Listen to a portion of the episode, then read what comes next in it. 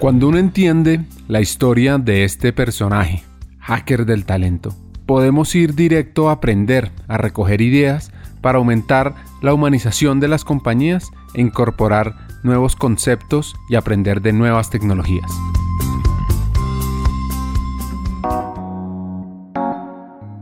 El lado A está enfocado en una de las características clave del Metro de Medellín, en la famosa cultura metro cómo ha evolucionado, los retos, las acciones que podemos usar, consejos clave, anécdotas.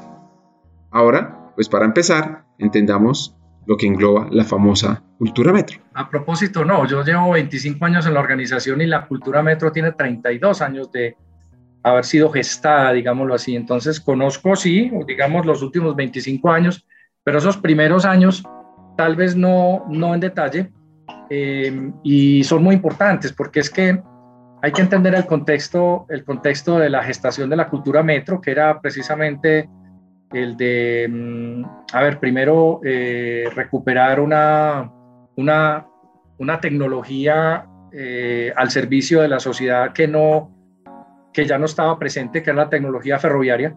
Aquí existieron ferrocarriles en Colombia, existieron tranvías en las ciudades y esos eh, sistemas de transporte en muchas partes del mundo se conservaron ininterrumpidamente. Aquí no, aquí hubo una ruptura absoluta. Entonces, eh, es un primer punto, eh, la recuperación de una tecnología al servicio de la sociedad. Eh, otro punto que ayuda al nacimiento de la cultura metro, aunque algunos, aquí hay algunas teorías, esto todavía está pues en discusión incluso internamente, pero yo me atrevo a decirlo.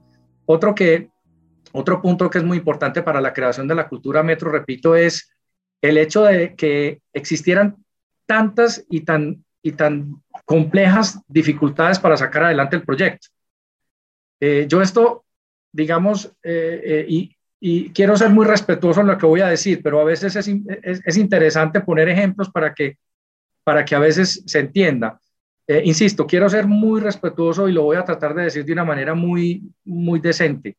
Eh, ¿Tú te has dado cuenta cómo las familias aprecian y quieren de una manera infinita a un hijo o una hija que nace con dificultades, ya sea físicas o cognitivas, con autismo, con cualquier tipo de, dificultad? El, amor, el amor y el cariño y la, la querencia de cuidado por esa persona se incrementa enormemente. Yo hago ese símil para decir que el metro nació con muchas dificultades tantas y tan variadas que yo creo que la sociedad lo acogió, lo acogió de una manera muy, muy bonita, con mucho amor, porque fue un sueño cumplido que costó mucho sacarlo adelante. Nosotros aquí decimos también los países, fue un parto de mula, o sea, algo casi imposible. Hubo problemas financieros enormes, hubo problemas técnicos enormes, hubo problemas sociales en la compra de predios y todo muy grandes en el desarrollo, en, temas de relacionamiento con los contratistas, problemas jurídicos enormes, se nos olvida que el metro de Medellín, o más bien el litigio del metro de Medellín, o sea, de la ciudad de Medellín, de la empresa metro, de nuestra empresa, la demanda de nuestra empresa contra los constructores fue el litigio jurídico más grande que tuvo el país durante muchos años, hasta que llegan ahora estos problemas modernos, pues, de, qué sé yo, de, Odebrecht y otras cosas que hay, pero en su momento el metro de Medellín tuvo, tuvo ante sí, y eso no me tocó a mí afortunadamente, sí me tocó la última parte, pero sí tengo conocimiento del tema, fue uno de los litigios jurídicos más grandes del mundo, del mundo para nosotros, pues digámoslo así. Digo del mundo porque también impactó empresas extranjeras en España y en, y en, y en, y en, y en Alemania, y, y también impactó la relación comercial entre Colombia y esos países de una manera profunda. Entonces, como puedes escuchar, los problemas de nacimiento del metro fueron enormes, tanto que pensábamos que no iba a, que iba a ser un elefante blanco. Entonces, para ganar confianza nuevamente, se creó precisamente esa campaña inicialmente de apropiación. Hombre, vamos a ser capaces, vamos a salir adelante. Lo vimos, lo vimos nacer, lo vimos crecer y lo vamos a ver funcionando. Entonces empieza toda esta campaña de la mando del sector privado y esto contribuye también a armar algo uh, de esa gestación de la cultura metro, que al final se convierte ese en un modo de relación, el modo de relacionarnos nosotros como empresa con todos los grupos de interés, la forma como nos relacionamos de, de manera positiva con con los grupos de interés, empezando por nosotros mismos. Y hay algo muy importante. Cultura metro es la relación, la relación positiva consigo mismo, consigo mismo, porque si no, si no estoy bien conmigo mismo y si no, es si no estoy tranquilo con lo que yo hago, pues no puedo dar, no puedo dar tampoco, no puedo ofrecer soluciones a, a mi alrededor si no tengo mi vida solucionada. Entonces, relación positiva consigo mismo, con los demás y con el entorno. Entendido entorno también como medio ambiente, pero también obviamente como, como los otros grupos de interés que no son necesariamente los grupos de interés que utilizan el metro en su día a día, sino incluso la relación con, las, con los entes de gobierno, con los entes legislativos. Entonces, cultura metro no es, no es lo que de pronto se entiende a primera vista como expresión artística o cultural, no, es que la expresión artística o cultural es una forma de relación por eso es cultura, pero no es cultura metro. Cultura metro tampoco es las normas de convivencia ciudadana cumplidas dentro del sistema metro o lo que se entiende como cultura ciudadana. Eso no es cultura metro, no solamente eso. La cultura ciudadana es una forma de expresar la relación con los demás o con el servicio que te presta una empresa. Pero cultura metro no es solo eso. Por eso cultura metro permea todo el actor de la organización y es el ADN de la organización y es tan difícil de reproducir, porque se explica, de pronto se explica relativamente fácil, pero construirla toma 30 años o 32 años y un platal, una inversión enorme, año a año, en muchos programas, proyectos y actividades e iniciativas en torno a la promoción de una relación positiva. Eso incluye también actividades formativas, porque eso también es relación, formar a la comunidad, enseñarle cómo diablos funciona un metro o sea, primer metro en el país, 1995, nadie se había montado en un metro, nadie sabía que el metro para 30 segundos en una estación y que tienes que entrar y salir inmediatamente, que tienes un ruido que te avisa que las puertas se van a cerrar. Eso no lo sabía nadie. Eso no lo sabía nadie. Eso había que enseñárselo a la gente. Relación positiva. Les quiero contar un par de datos curiosos sobre el metro. La línea A tiene 25.8 kilómetros de longitud y la B 5,5 kilómetros. La capacidad de usuarios de la flota de vehículos asciende a 97.600 usuarios y la flota de pasajeros tiene 10.776 sillas.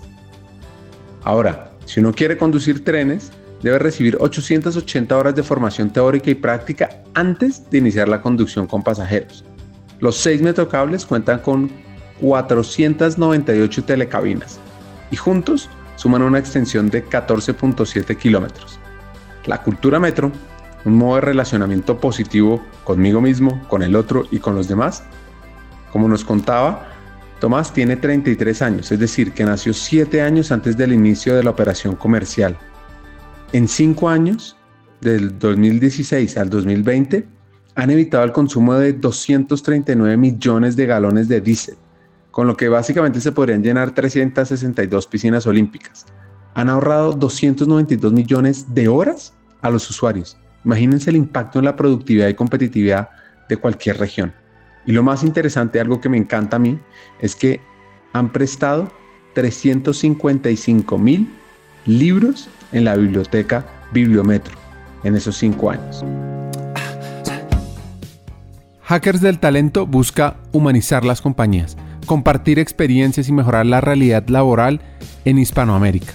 Necesitamos de una comunidad, porque solos imposible. Así que tu apoyo es fundamental. ¿Cómo? Compartiendo nuestros episodios por WhatsApp, por las redes sociales, suscribiéndote a nuestras plataformas y comentando. Ya hay varios que se han montado en esta comunidad. Gracias a Crip Bogotá por tu apoyo y cerramos esta pausa. Continuemos con el episodio.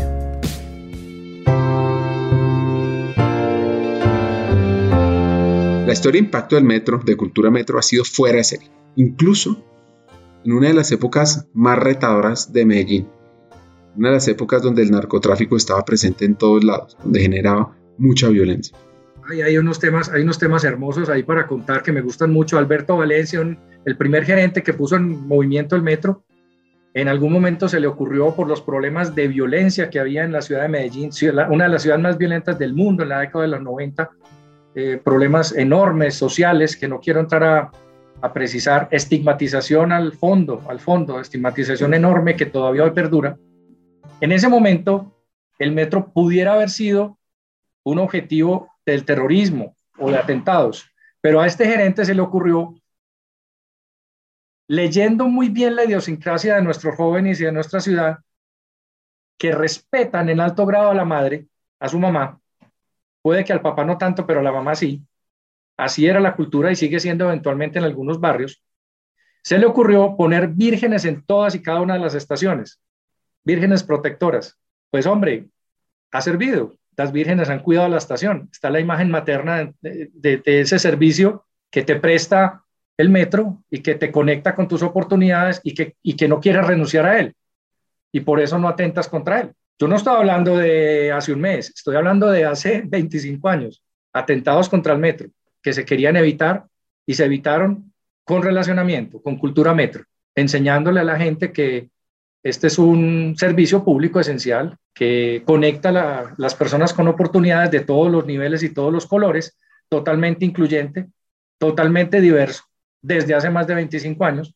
Repito, no estoy hablando de hace una semana o de hace dos semanas, pero es perfectamente aplicable a lo que están demandando los jóvenes desde hace un mes. Inclusión, ser tenidos en cuenta en la diversidad. A propósito, llevamos 25 años Cultura Metro, modo de relación. Llevamos 25 años dejando que los jóvenes universitarios de la ciudad de Medellín y del Valle de Aburrá conduzcan nuestros trenes en un programa de empleo juvenil que tiene 25 años, en donde los jóvenes han podido incluso sacar adelante a sus familias, siendo conductores o conductoras del metro. Y si me preguntas cuántos son conductores y cuántas conductoras, te tengo que contestar que 50-50, como debe ser, pero hace 25 años, no de la semana pasada para acá.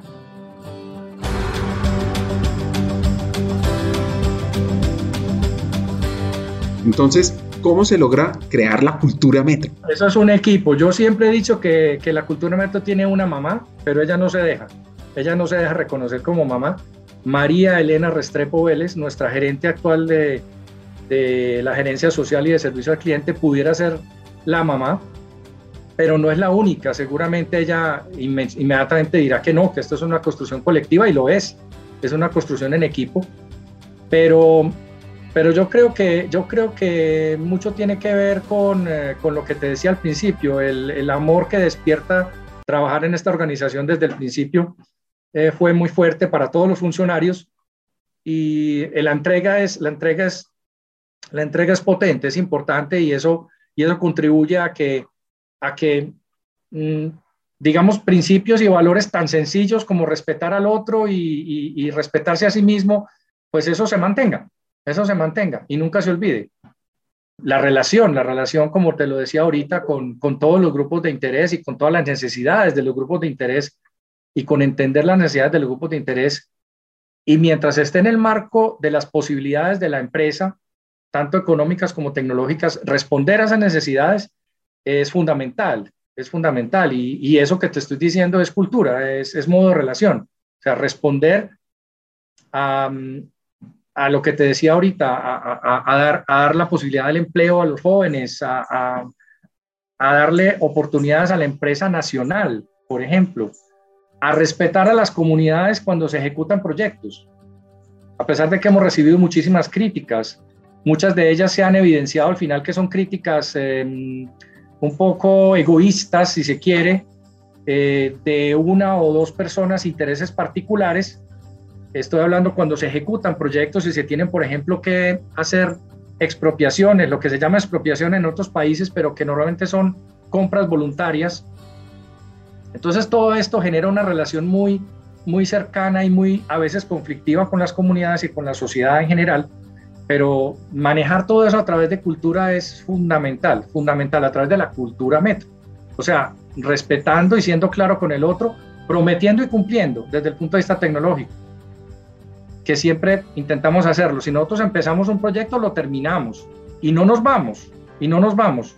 Lo que le prometemos a la gente en el marco de Cultura Metro, en, la ejecución del proyecto, durante la ejecución del proyecto, en donde le prometemos que va a viajar más cómodo, que va a movilizarse más rápido, que va a tener unas características diferentes de pago. Todo eso que prometemos tenemos que sostenerlo y mantenerlo para generar confianza y para mantener la confianza.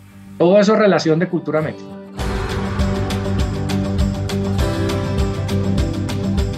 Parte 16.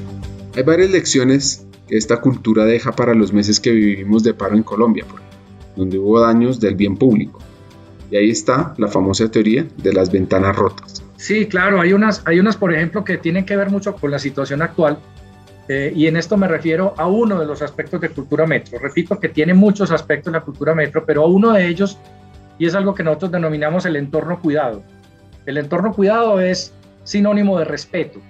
Me explico, si tú entras a una estación y encuentras chicles en el piso, encuentras papeles tirados en el piso, y encuentras charcos, y encuentras, y encuentras grafitis, o encuentras eh, basura, nada te detiene de sacar la basura que tienes en el bolsillo o de entrar comiendo una paleta y tirarla al piso. Pero si tú entras a un entorno totalmente diferente, en donde te invita a mantenerlo así de esa forma, porque el piso está limpio, porque está cuidado el entorno efectivamente en cuanto a su apariencia, en cuanto a la estética, eso te invita a sostener la mano cuando vas a tirar el papel al piso. No eres capaz de tirarlo porque no estás viendo ningún otro papel en el piso. Eh, me estoy refiriendo en este caso a algo muy, muy, muy conocido, mm, que es una teoría incluso mm, de unos profesores de Stanford. Esto se llama la teoría de las ventanas rotas.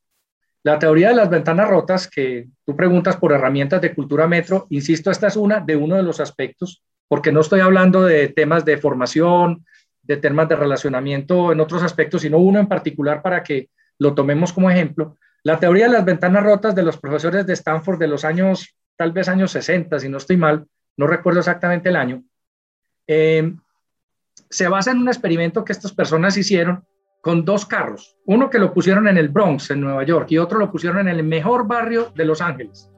Los dos carros los parquearon igualitos. El carro del Bronx, a los pocos días lo saquearon y lo volvieron miseria. Obviamente se le robaron todo.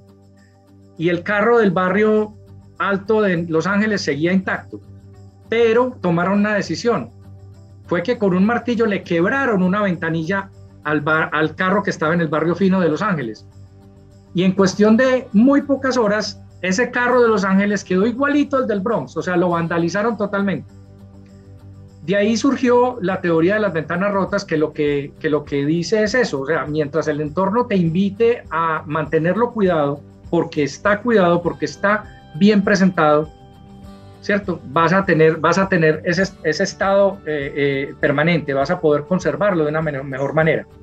Por eso es que nosotros ponemos tanto cuidado en el entorno del metro de Medellín, en la limpieza, en, atender siempre los incidentes de mantenimiento que se refieren a la infraestructura. Eh, tratar de mantenerlo lo mejor posible porque esa es la invitación permanente a que se mantenga de esa forma. Entonces, ahí hay una herramienta dentro de muchas otras que hay.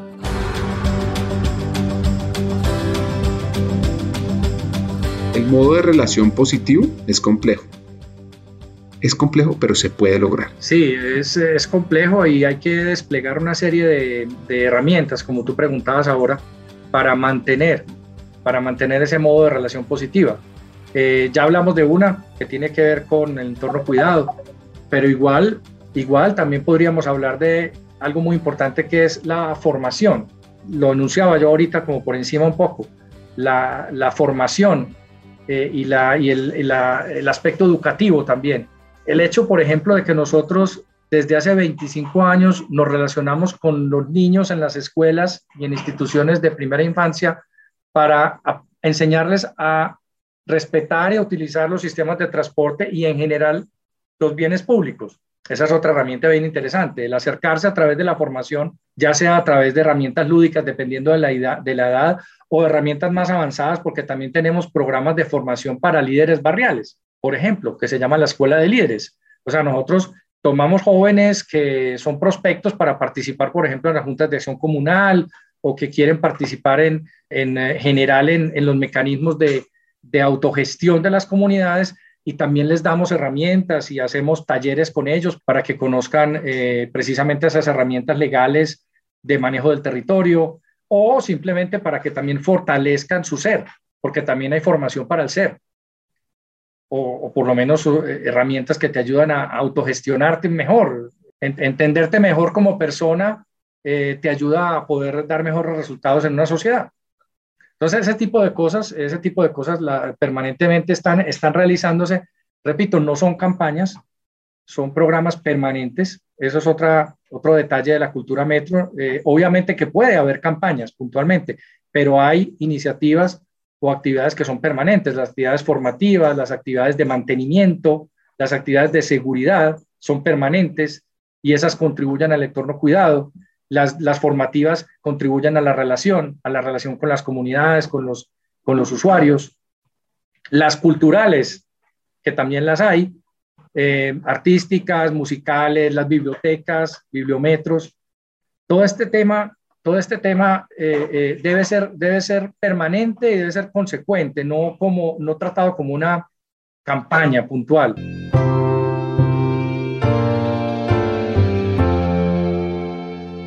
Para cerrar el episodio, un par de consejos de Tomás Elejal, gerente del Metro de Medellín.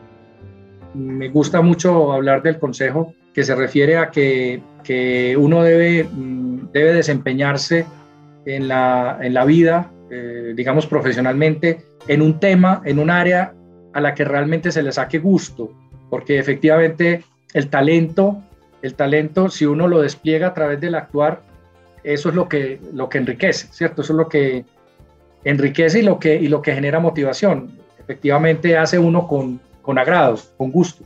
Entonces ese es uno, ese es un consejo que, que yo he seguido y que me parece importante eh, repetir. Eh, y de consejos que eventualmente a mí me ha tocado dar, de pronto me, me, me, me hace recordar a alguna vez que eh, me preguntan esto bachilleres que están próximos a entrar a la universidad y yo les, les recomiendo mucho mm, no precipitarse en las decisiones y tratar de conocer primero a través de la experiencia eh, cuáles son las áreas de desempeño de eso que se quiere estudiar. Me parece muy enriquecedor el modelo, de nuevo, que eventualmente tú lo conoces, el modelo alemán de formación dual, en donde se exige para entrar a la universidad el haber hecho una práctica, para uno saber para dónde va, ¿no? O sea, antes de estudiar ingeniería mecánica, para llevarle al ejemplo, antes de estudiar ingeniería mecánica, a mí me tocó trabajar como cerrajero, como peón mecánico en, una empresa durante al menos seis, ocho meses, casi, casi diez meses. Eh, y saber manejar una lima, un destornillador, un torno, un torno, una fresadora, ¿cierto? Antes de, antes de irse a una universidad a ver, a ver los principios de termodinámica y a estudiar a, a no sé quién, a no sé cuántas de Newton para arriba, ¿cierto? Primero hay que saber cómo para dónde va uno. Ese es otro consejo que daría yo. El lado B nos deja varios hacks para impactar. Primero, hay que generar una estrategia integral de impacto para conectar, usando símbolos poderosos. 2. Trabajar en educación constantemente con todos los actores de interés.